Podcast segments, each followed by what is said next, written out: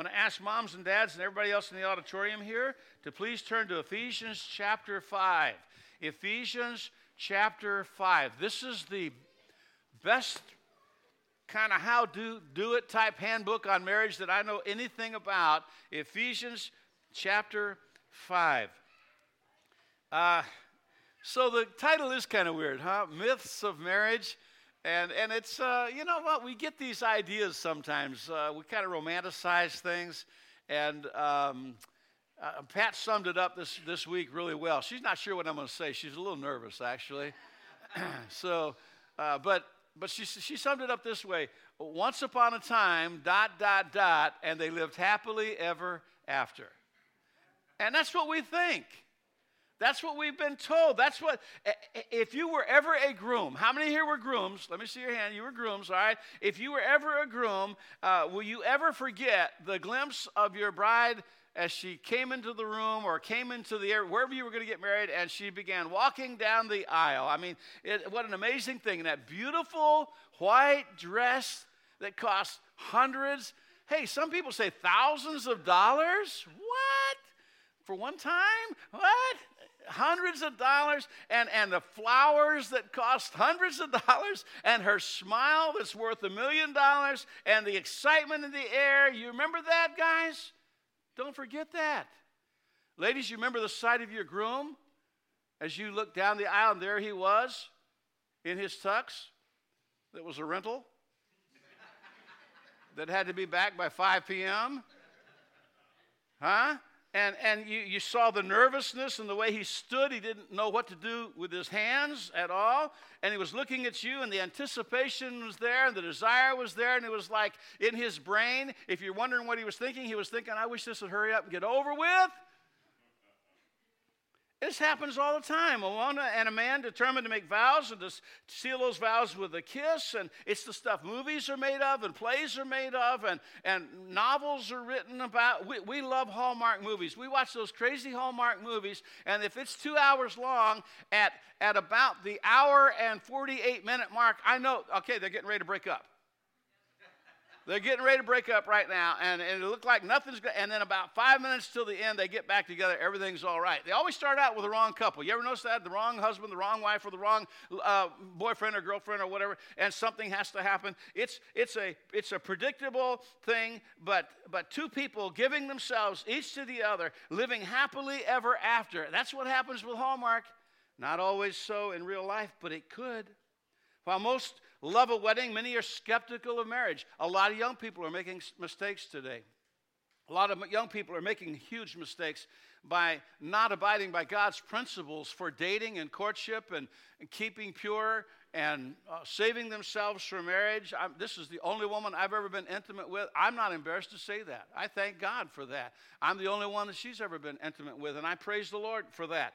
Uh, but young people have lost trust and confidence in institutions and they lump marriage in with that and they say you know it's just uh, half of them in, in, divorce anyhow so it's no big deal. Marriage is just a piece of paper. It's one of the messages i'll preach on in this series. It's more than just a piece of paper by the way uh, spoiler alert.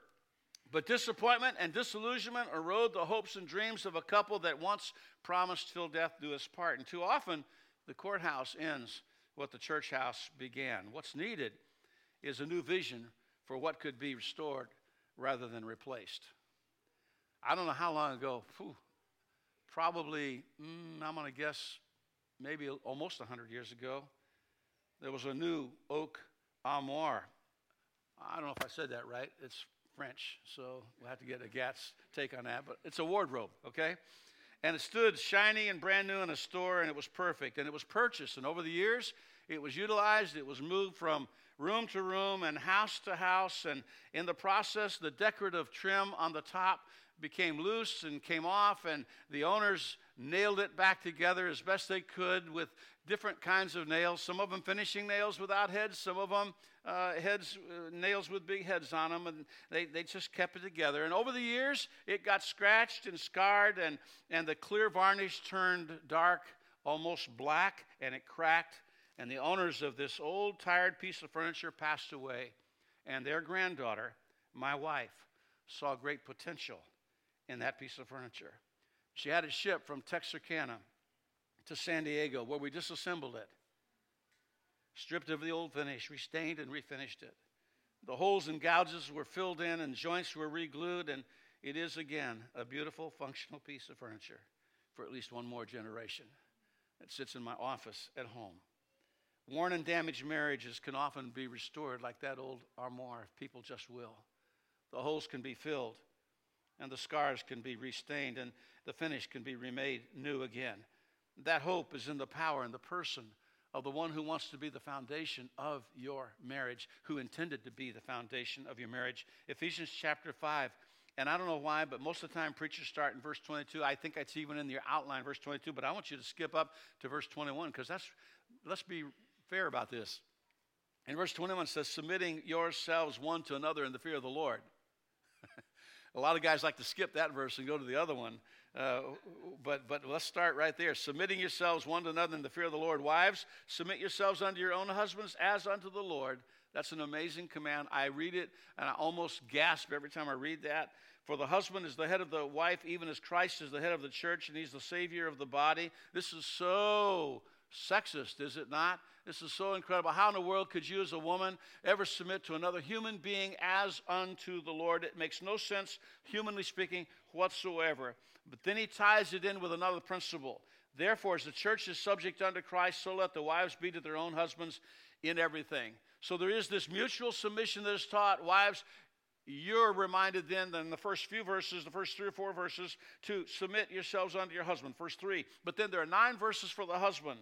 Husbands, love your wives even as Christ loved the church and gave himself for it, that he might sanctify and cleanse it with the washing of water by the word, that he might present it to himself a glorious church, not having spot or wrinkle or any such thing, and should be holy and without blemish.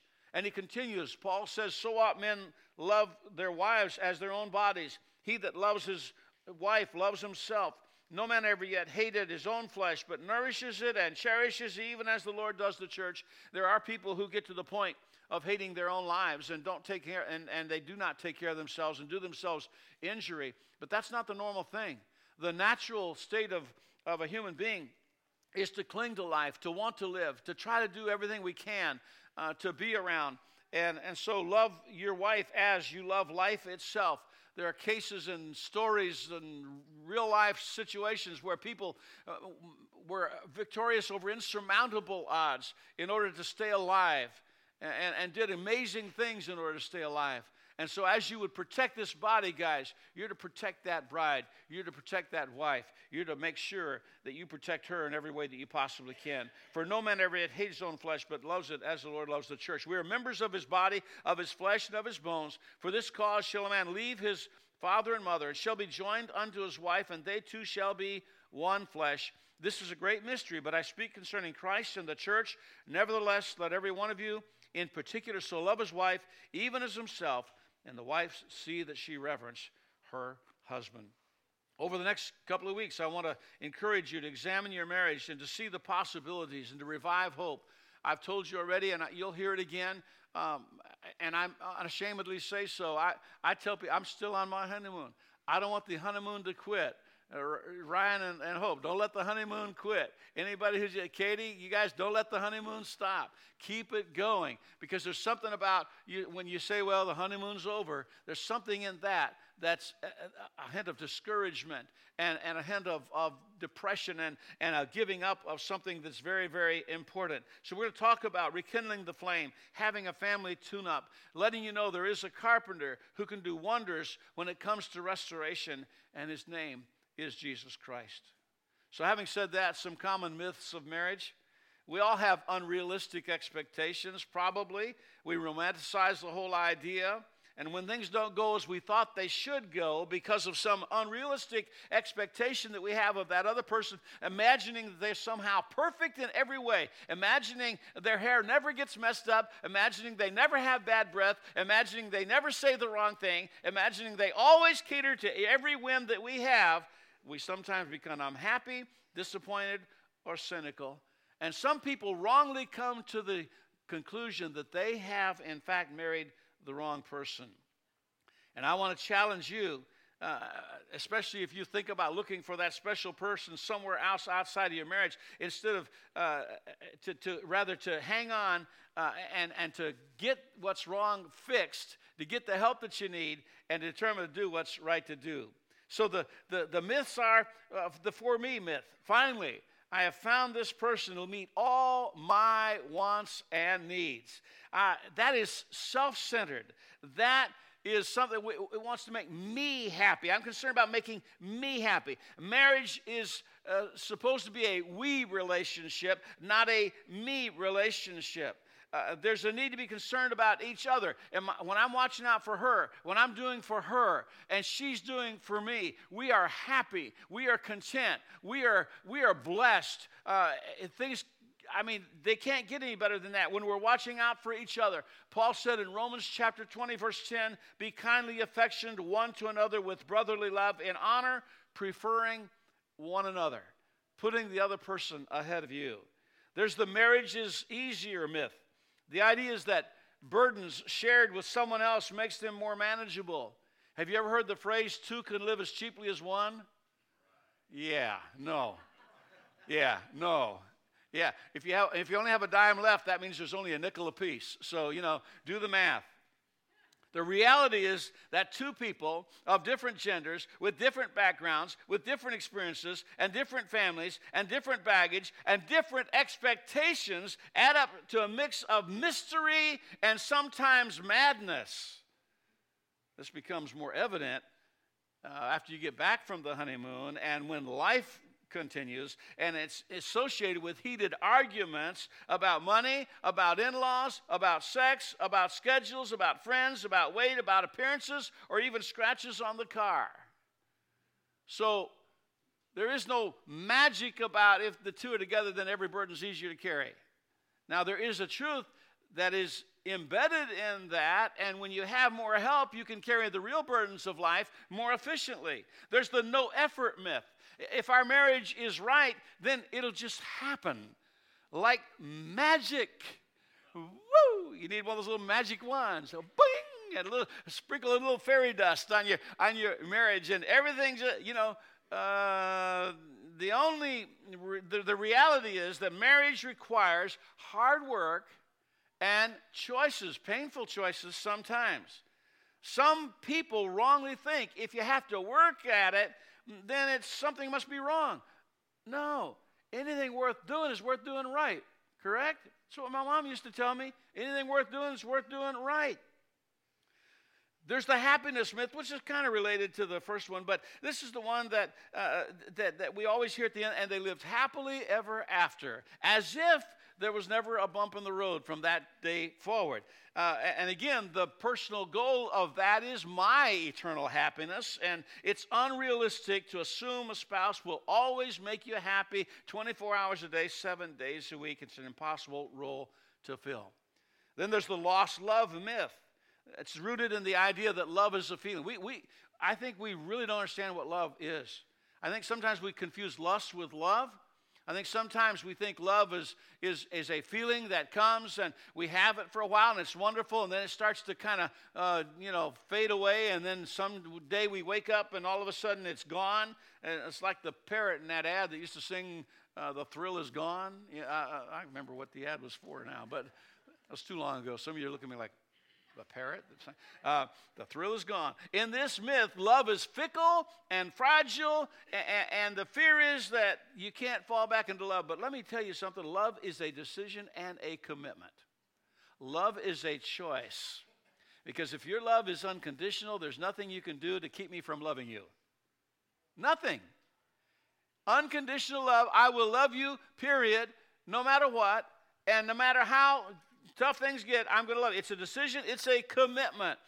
Look, the Bible never ever, can you agree with me on this? The Bible never commands us to do what we're not able to do, and yet the Bible tells the husband to love the wife, the Bible tells the wife to love the husband. So he's not going to command us to do what we're ina- in, incapable of doing. He will give you that ability. This, this number six, the, the myth, we are so different. We are so different. Duh. Yes, you are different. Would you really want to marry someone just like you? I wouldn't want to marry someone just like me. I wouldn't. It usually dawns on people after they are married. We are nothing alike. I've had people sit in my counseling office. We are nothing alike. We are, we are opposites. This must have been a really bad mistake. You know what? You're not alike, but your differences help make you a whole. Your strengths and weaknesses ought to complement each other.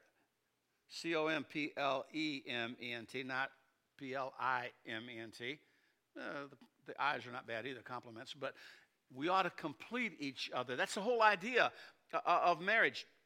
And so, if two pieces of a puzzle are alike, they cannot be connected. Pat and I are so different, so entirely different in, in uh, every imaginable way. I just kind of stepped on the gas a little bit today because I had to get around somebody, and she's like freaking out. I'm like, this is awesome, man. It's going to pick up here. And she's like, don't scare me. I'm like, it's not scary, it's fun. I like being up here. This is probably very carnal. I like being here. It's like, can you, can you turn the lights up a little bit? You know, is there a spotlight? Not her. She likes to be. In, she'll do stuff all day long, and she, but she likes to be in the background. It's not like I had those weird cars for so long. I, I drove strange cars because you know people would say, "What kind of car? Wow, what is?" It? And it's like she's like, "Don't look at me. Don't look at me. Don't look at me." We're so different. I realized this right after we got married when I had a place for everything. Anybody like that? You have a place for everything, and she has a place for everything. It's wherever she happens to put it. And it's like when we first got married, and she's like, uh, Where's my purse? When's the last time you saw me carrying your purse? Uh, where's my keys? Where's my sunglasses? We got sunglasses in all of our cars, in all of our places, eh, eh, in, in every room. Yeah, I mean, we got those other glasses in every room. Place. Uh, last night I, I, came in and I had I had a I've got a little remote garage door opener. When I walk my dogs, I, I take it with me so I can open the garage door when I get back. And I, I wound up in the living room late at night, getting ready to go to bed, and I still had that. And I always hang it on a pegboard in the garage. And I said, Pat, I'm going to put it right here. This is very unlike me. I'm going to put it right here. And uh, instead of putting it away, it'll be right here. So when I say, Where's my remote? Who, who stole my remote? What, who, who got my remote? What'd you do with my remote? You remind me that I put it. I, you know, I couldn't go to bed. I had to go back and get that dumb key thing remote and put it out in the garage and hang it. Is there anybody else that had the same problems I do on that? Yeah, okay. And so I figured out early on I could either make a big deal about all that when she didn't have a clue where her keys or purse were or sunglasses were, or I could just say, it's okay. I'm not quite there yet, but I'm working on it's okay, all right? But I don't make a big deal. We are different. We are different. We, and, and, and her strengths so make up for my deficiencies. What God intended marriage to be is this. From the beginning in Genesis 1:27, God created man in his own image. In the image of God created he him male and female created he them. Man was unique from the rest of creation. Man was not animal creation. Don't let the evolutionists tell you that.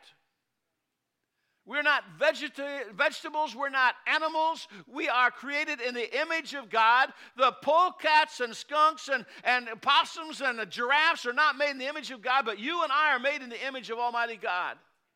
And we're male and female. I know we talk a lot about God being He, and, and, and the masculine is used so much of the time, but sometimes neutral is, the, the neuter is used. And, and the fact of the matter is that, that God displays uh, things like uh, the, the mother hen that gathers her chicks under her wings, and God is not a male. God is something else beyond that. But we're made in the image of God and, and complete. We, we, we are the image of God and, and he fashioned and formed us with his hands. In Genesis 2 7, God formed the man of the dust of the earth, breathed into his nostrils the breath of life, and man became a living soul. He didn't breathe the breath of life into the uh, the beasts of the field. He didn't breathe the breath of life into the fish or into the birds of the air. He breathed it into the nostrils of man. And the Bible says he formed, and this word formed in the Hebrew means sculpted and molded. He is the potter, we are the clay. Adam was the original clay.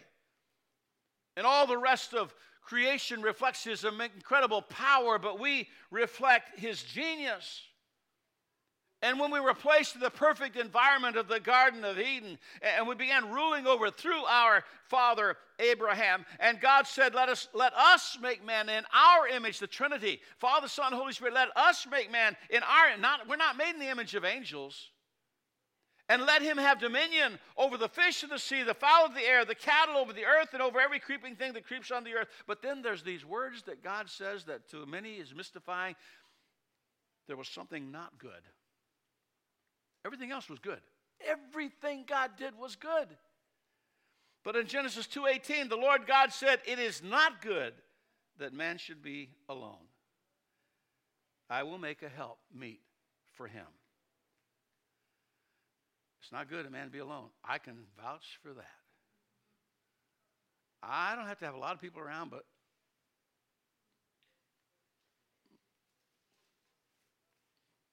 I need her around.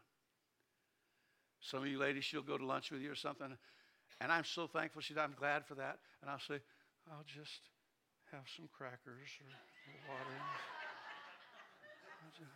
I'll be, I'll be okay, Pat. Don't worry about me. am, I, am I telling the truth? Yeah. Pretty pitiful. Pretty, not to the point of embarrassment, but pretty pitiful. Yeah. God said, It's not good. The man's alone. He said, That's a problem. Had God forgotten about it until this point? Why didn't God create Adam and Eve at the same time, at the same moment? Hey, why didn't God create Eve and then have her give birth to. Well, that would be weird. That'd be creepy. Never mind. I didn't think that one through. Uh, okay, yeah. God reveals himself not by only what he does, but what he chooses not to do. And God had a solution for Adam's companionship and his aloneness, and it was a job. All these animals he created, I'm going to bring them to you now, and I want you to name them. So there's the importance of companionship. Uh, in, in Genesis 2 19 and 20, all the animals were created, brought to Adam for naming. And when Adam named all these animals and saw all these animals, he noticed there was two of each kind, but not someone who was his counterpart. So his job taught him everybody else has mates except for me. And what Adam discovered was, was what God knew from the beginning that human aloneness was not good, and that, that in doing something good was not a replacement for a meaningful re- relationship.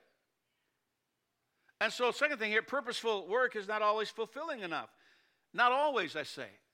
There are some who God has allowed to be single and they're perfectly content with that, and God is their uh, significant person and they dedicate themselves to that, and that's okay. But, fellas, for most of us, work is not all we need, and yet we spend so much of our time dedicated to our work and ignore that which is the most important, which is that person who completes us and who together with us is the very image of Almighty God, our Creator. So, work is not all you need. Now, the next thing I'm going to say you're going to think is heresy, but think about it for a minute and check out what I have to say about what the Bible has to say about it. A relationship with God may not be all we need. Because Adam had a relationship with God and he was still what? Lonely. The Word of God says there are exceptions, and, and I, recognize that. Some do not have the desire or the need to marry, and that is okay. I'm not saying there's anything wrong with that, but for many of us, we need other relationships as well. Jesus said these words You're to love the Lord your God with all your heart, soul, mind, and strength. It's the first and great commandment, and he said the second one is like unto it. You shall love thy neighbors thyself. On these two commandments hang all the law and the prophets. There was love and a relationship with God, and love and relationship with others. And God's design for Adam was to discover what God already knew that God's solution was a woman, one woman. You notice he didn't create a harem for Adam the provision of a partner. God put Adam to sleep. First, anesthesia anywhere in the Bible, right here. God put him to sleep. Had him count down backwards from 100. And he took from Adam's side bone and flesh, and he fashioned and created with that, with the, you see, with, from the crust of the earth, all of the elements that, are, that are necessary there to all of the stuff we're made of can, comes from the elements. Well, then God took from Adam bone and flesh and created then Eve and brought her to him. The Lord caused a deep sleep to fall upon Adam. When he slept, he took one of the ribs and closed up the flesh thereof. And the rib which the Lord God had taken from man, he built a woman and brought her unto the man. She was tailor made, custom for Adam, and Adam for her. Perfect match. A matchmaker. God is the matchmaker. And so he, when he saw, can you imagine when he first saw her? I mean, he'd seen all the other animals, right? All the other animals. He'd seen, you know, everything is pretty impressive stuff. But he saw Eve. And he burst forth in poetic verse, not common for most men. And he said, This is now bone of my bones and flesh of my flesh, for she shall be called woman because she was taken out of man. And he said, Whoa, man. And that's what he called her. A little license there. But two were made from one, and they were perfect complements. There was the physical complement that was obvious, but there was the relational complement that is far too unobvious to too many people. Because together they were one again.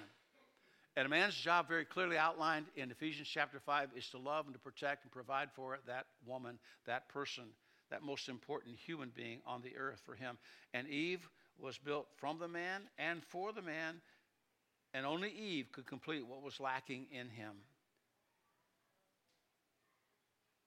So the process of two becoming one is kind of unique. Well, not kind of, it's unique. There's the separation.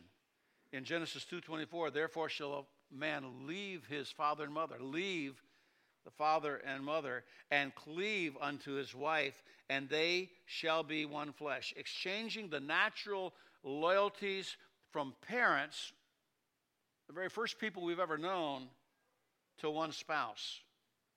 The word leave there can be translated forsake. Keeping in mind, we're to honor them always, but there's that breaking of that relationship, that, that leaving and cleaving. Mom and dad, guys, ought not be the ones to tell you what to do and what decisions to make. Ladies, mom and dad ought not be the ones. You have each other. Separation. Leave father and mother and joined unto his wife.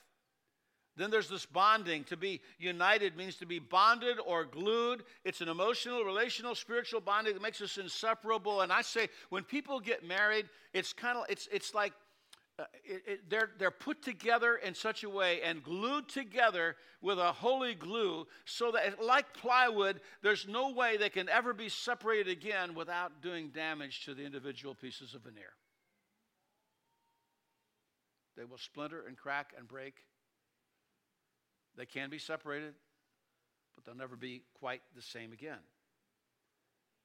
Jesus said unto them, Have you not read, He which made them at the beginning made them male and female, and said, For this cause shall a man leave father and mother, shall cleave unto his wife, and they two shall be one flesh. Wherefore there are no more two, but one. What therefore God has joined together, let not man put asunder.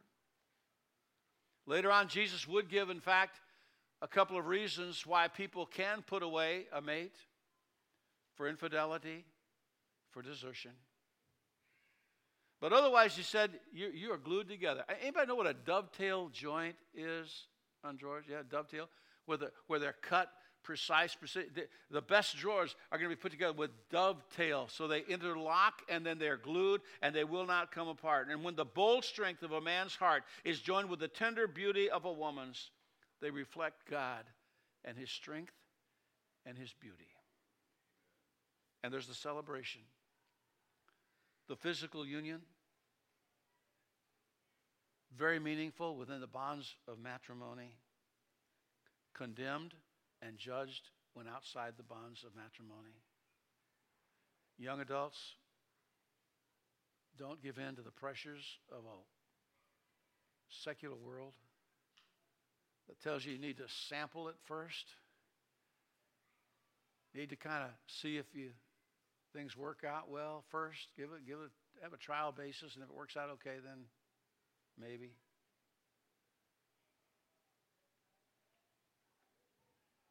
Genesis 2:25 says they were naked, but there was no shame.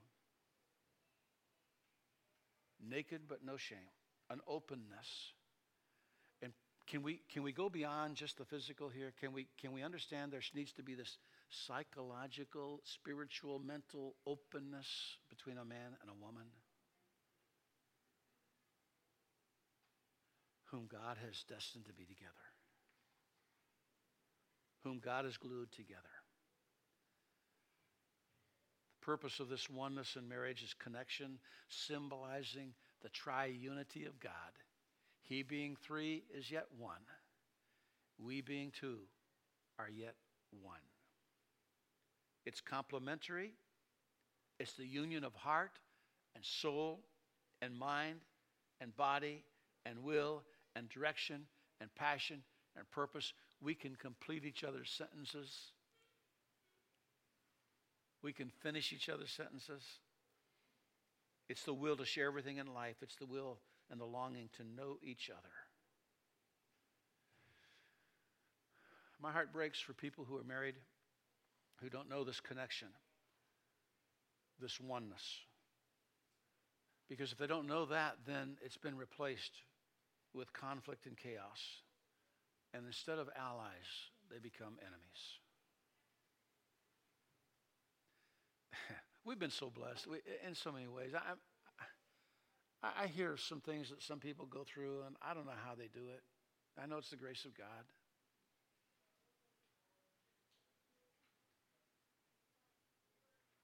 But I'll tell you what, being on the same page, loving God, loving each other, being devoted. There's no, there's no plan B. There's no plan B. Plan A, right here.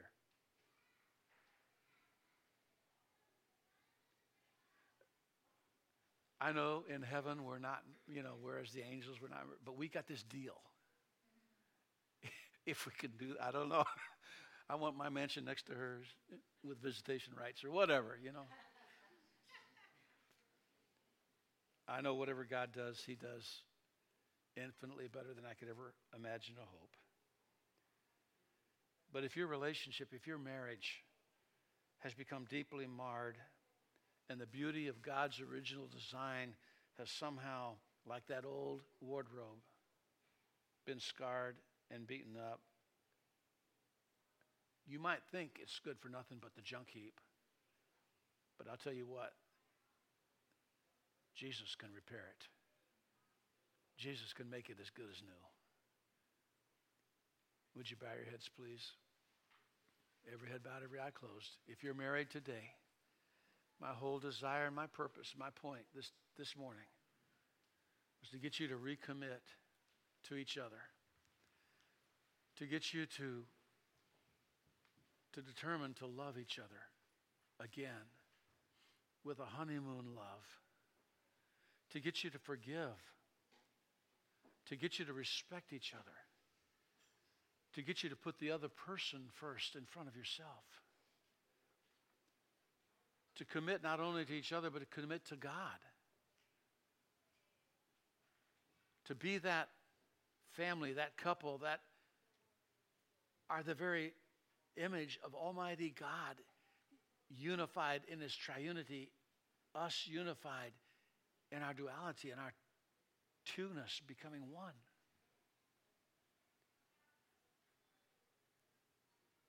Father, I pray for every marriage represented in this church. Lord, I know the enemy wants to discourage and destroy.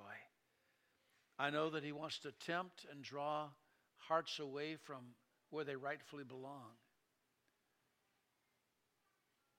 I know the lust of the flesh is something with which all of us wrestle.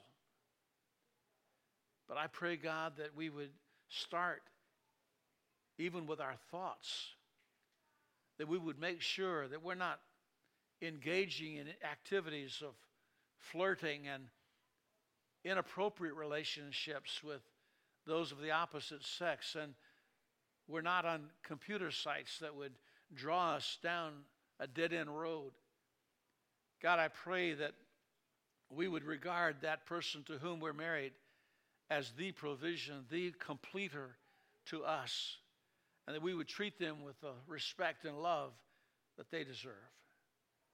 Father, I pray for anybody here who's not saved that they would understand that that's how much Christ loved us, that he was willing not only to live for us, he was willing to die for us, and die for us he did on the cross. And there's not a person here who's guilty of any sin whatsoever who cannot be forgiven and cleansed from that sin and saved from the wrath to come.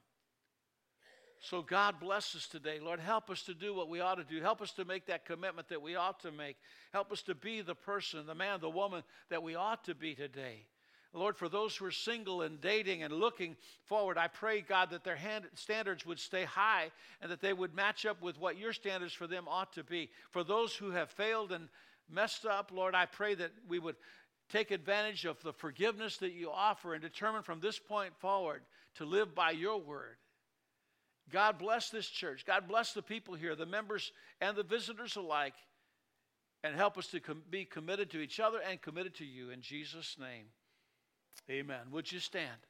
And as they sing, here's what I want you to do I want you to come and pray together, maybe as husband and wife, maybe recommitting to each other. Maybe, just, maybe your marriage is great and you just like to come and thank God for it. But we'll have my wife down here, myself down here, and any other counselors who can make it down here. But come on and do what God wants you to do today, okay? Whatever it is, if you need to receive Christ as your Savior, we're here to show you how to be born again. So as they sing, just leave where you are. Come down to the front right now.